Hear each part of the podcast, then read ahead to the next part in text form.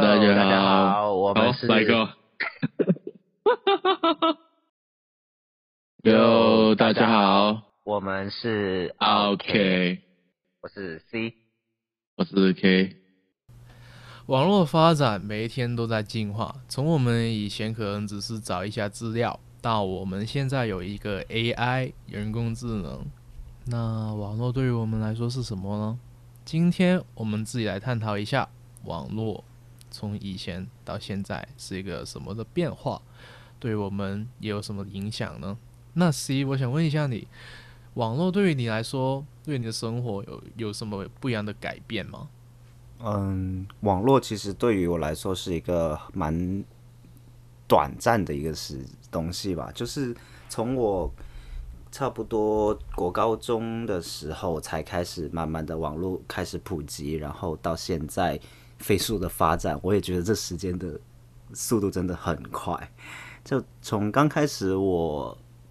呃小学啊，然后国中、高中的时候，基本都是交换联系方式啊，然后交流所用，然后到现在可以像在网络上购物啊，然后上课啊，甚至是。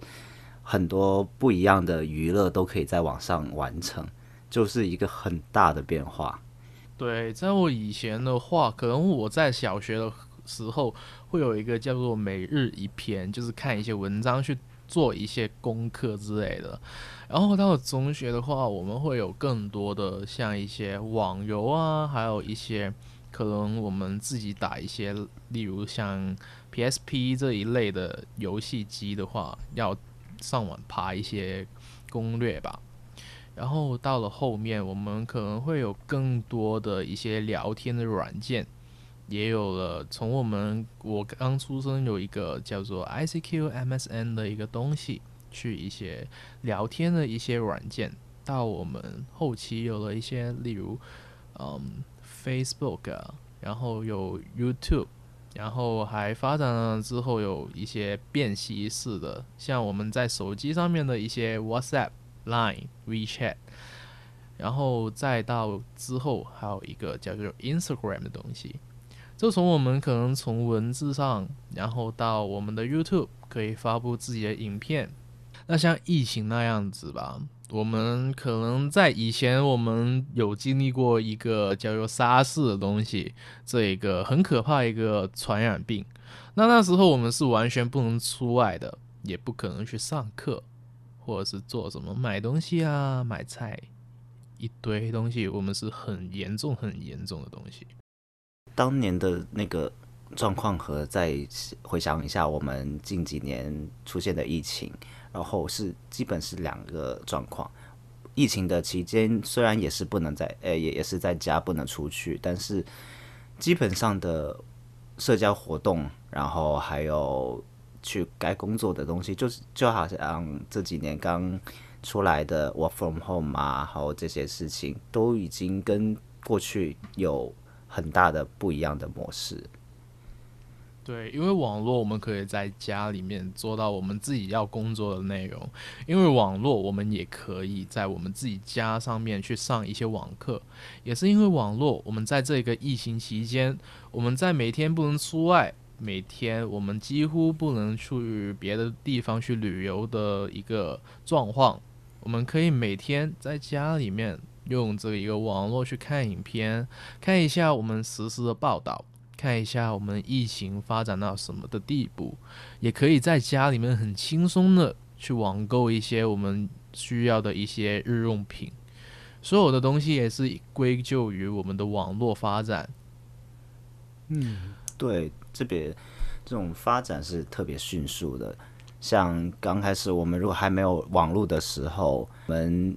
小小孩子的时候要学习嘛，然后查字典啊之类的东西，像现在。我们根本不需要查字典，你直接网络上一个搜什么东西，可能比你想去用书或者什么去查的东西，跳出来的相关资料会更多。在这这么众多的资讯下，如何去辨别它的真伪，或者是它的那些来源，也是我们需要去认真对待、去面对的一个事情。对，那网络对于这一个不好的地方还有很多很多。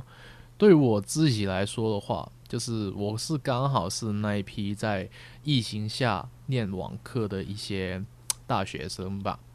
那对于我来说，有一个什么样的不好的地方呢？就是因为网课不同于你面对面的授课，我能吸收到的可能是有百分之八十或者是七十左右。但是在网课，因为一堆一堆不一样的东西，因为在家里面我们最舒适的地方，我们会很放松，很放松，然后就没心听课，然后我们能吸收到的东西可能只有百分之五十。所以说，对于我来说，我觉得网课是一个应急的一个措施。但是如果长期来说的话，我还是觉得要面对面授课。对我来说的话，可能网课这个没有这么大的。共同感，但是我想到的就是在这个网络的发展的很迅速的感想，就是日本这疫情开始的三年内，外送这个服务是迅速的发展起来了。像我刚来日本的时候，我们还如果想要去点的什么的话，是基本没有网络平台的，都是去通过传单，然后去电话打给店家，然后让他外送过来。自从疫情开始之后，外送这个服务就迅速在日本蔓延起来。自己最明显的感感想就是，这个在这么短时间内，就是从一个模式好转到另一个模式。然后我们可以足不出户的话，就这样，可能我们在疫情期间，我们没办法下床，就没可能每天都要出去去买东西。但是，嗯，一些外送的软件吧，可以让我们。每一天都可以点到不一样的东西，这一堆东西也是因为网络带给我们的一个好处吧。那其实，在很久很久以前，我们可能呃打电话去叫车那种服务的话，其实是很困难的。毕竟他不止要先打到一个。他们自己的公司，然后去发订单，然后再找我们。那现在 Uber 的话，就是让我们可以随时随地的，就是直接去跟这个司机去沟通。那我觉得订车这个东西是有一个什么的好处呢？就是啊、呃，不止哦、我们可以随时随地可以打到车，我们可以啊、呃、比较方便的，也可以看到啊、我们订的那个车什么时候来。然后我们也可以一直看着地图。最重要的是，我会觉得以前打车的话，我们会如果是女生晚上打车的话，会有点危险性，因为有很多新闻，一个女大学生，一个可能下班的女性，有很多很多不一样的这些新闻，就是他们在晚上打车，然后就那个司机把他怎样怎样。但是现在我们有了这个软件。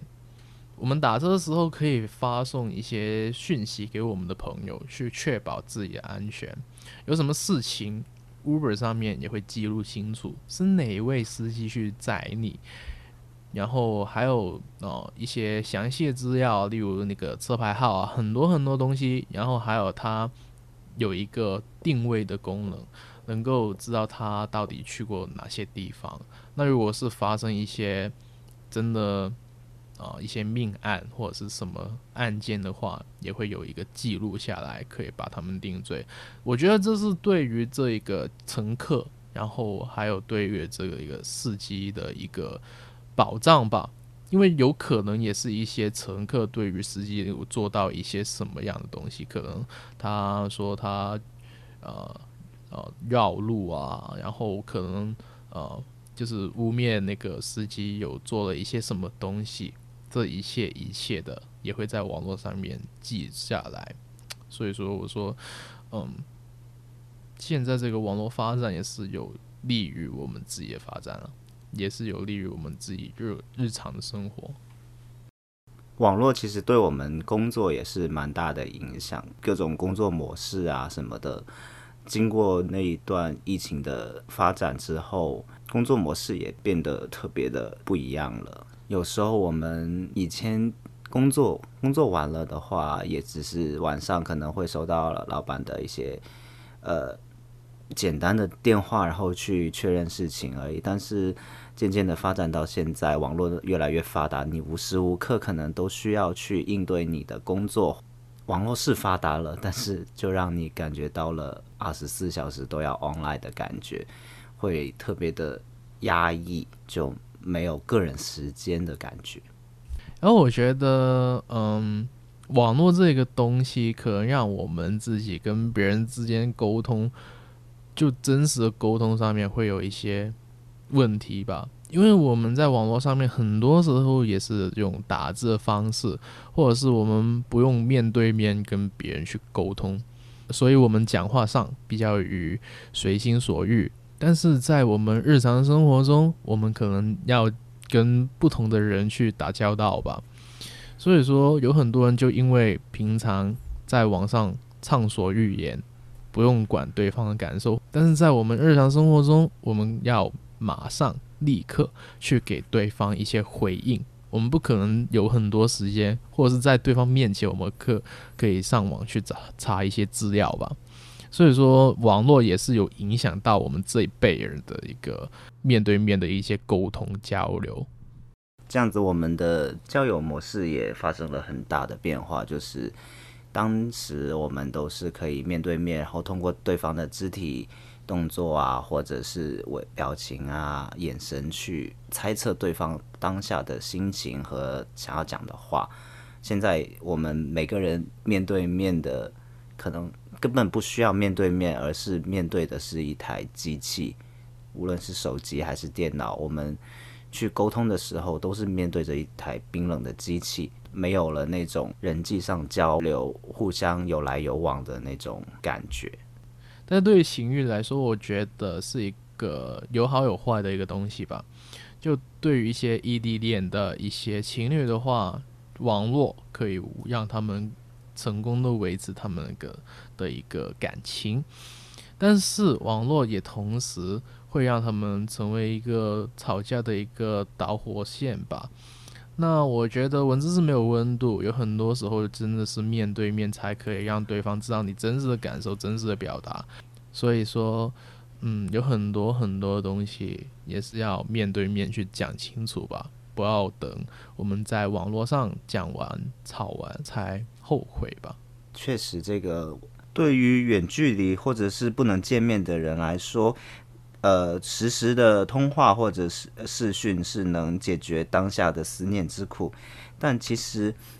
像当年我们还没有网络的时候，爸妈他们的那个年代，一通电话、一封书信，约定好的时间，在那约定好的时间之前的那个期待感，其实也是一种很美好的事情。而现在我们缺失了这种美好。对，然后嗯。刚才讲到我们在公司会发生很多很多不一样的东西，那网络这个东西其实也有一个弊处，就是会可能有一些安全上面的问题，所以说每个公司里面也会设立一个部门去防止有黑客去窃取他们一些重要的资料。对，有很多人可能想隐藏一下自己的身份，去发表一些言论吧，但是有可能被扒出来的时候，就会觉得自己很不安全。那这个时候，我们该怎么去处理一些，呃，自己的鸽子泄露的一个东西呢？那我会觉得自己要做好每一个东西吧，就是尽量的去尽小的去把自己的一些东西去发布在网上。所以说，网络这东西真的非常的不安全，所以不要想着，呃，我没有用自己的实名认证就可以为所欲为，这是一个不可取的一个做法。我觉得呢，就是无论你是在网络上还是在现实中，你维持你本来自己的人生，你如何去面对对方，你在网络上就要怎么样去对对方的。不是因为你在网络上，你就可以不尊重对方。对，同时因为这个网络出现，我们出现了有很多这个欺凌的行为。我们以前可能是在一个学校校园的一个欺凌、霸凌比较严重，但是我们发展了网络之后，有更多的人现在会有这个压力的问题，会有很多很多人导致他有了这个抑郁症。那是只是我们现在这一代的人才有的问题吗？是我们这一代的人不够坚强吗？不是，而是因为网络有很多人去做了这一个呃网络键盘的战士，去一直。在学校里霸凌，学校里面霸凌完以后，他到家里面继续在网络上散布一些谣言，去让别人有一个呃压力，然后被污蔑。我会觉得网络是一个好的东西，但是对于霸凌来说，这是一个非常不可以、不能接受的一个事情。我们可能以前被霸凌的话，我们在学校可能待个八小时，我们就不会再被霸凌，直到另一天、下一天。但是在网络，我们是每一天、每一夜、二十四小时、每一分每一秒都在被霸凌，所以才导致这么多人去轻生。更加上现在的话，网络的讯息来得太快，很多人都。没有第一时间去确认是事情的真伪，或者是事件的来源是否可靠，就去跟风的讲一些可能你觉得无关所要的一些事情，但是对于当事人来说是一件非常刺痛，然后可能就是压倒那根救命的稻草的，就是你那一句话，然后就会让人十分的心痛，然后发生一些不可挽救的事情。对，谨言慎行是我们必须要遵守的一个东西。对每个人有尊重，不要弄一些霸凌的行为。这是我们这个频道想带给大家一个思想吧。总的来说，这个更加要需要注意的是网络安全，然后充分利用网络给我们带来的便利还有机会，不应该去滥用这个网络，或者是呃。做一些伤害别人的行为吧。我，嗯，好的，我们这一期的节目就到这里。对，然后下一期呢，我们会邀请一个嘉宾去跟我们继续去探讨关于一些网络或网络发展这一方面的东西。那敬请期待我们下一期，拜拜。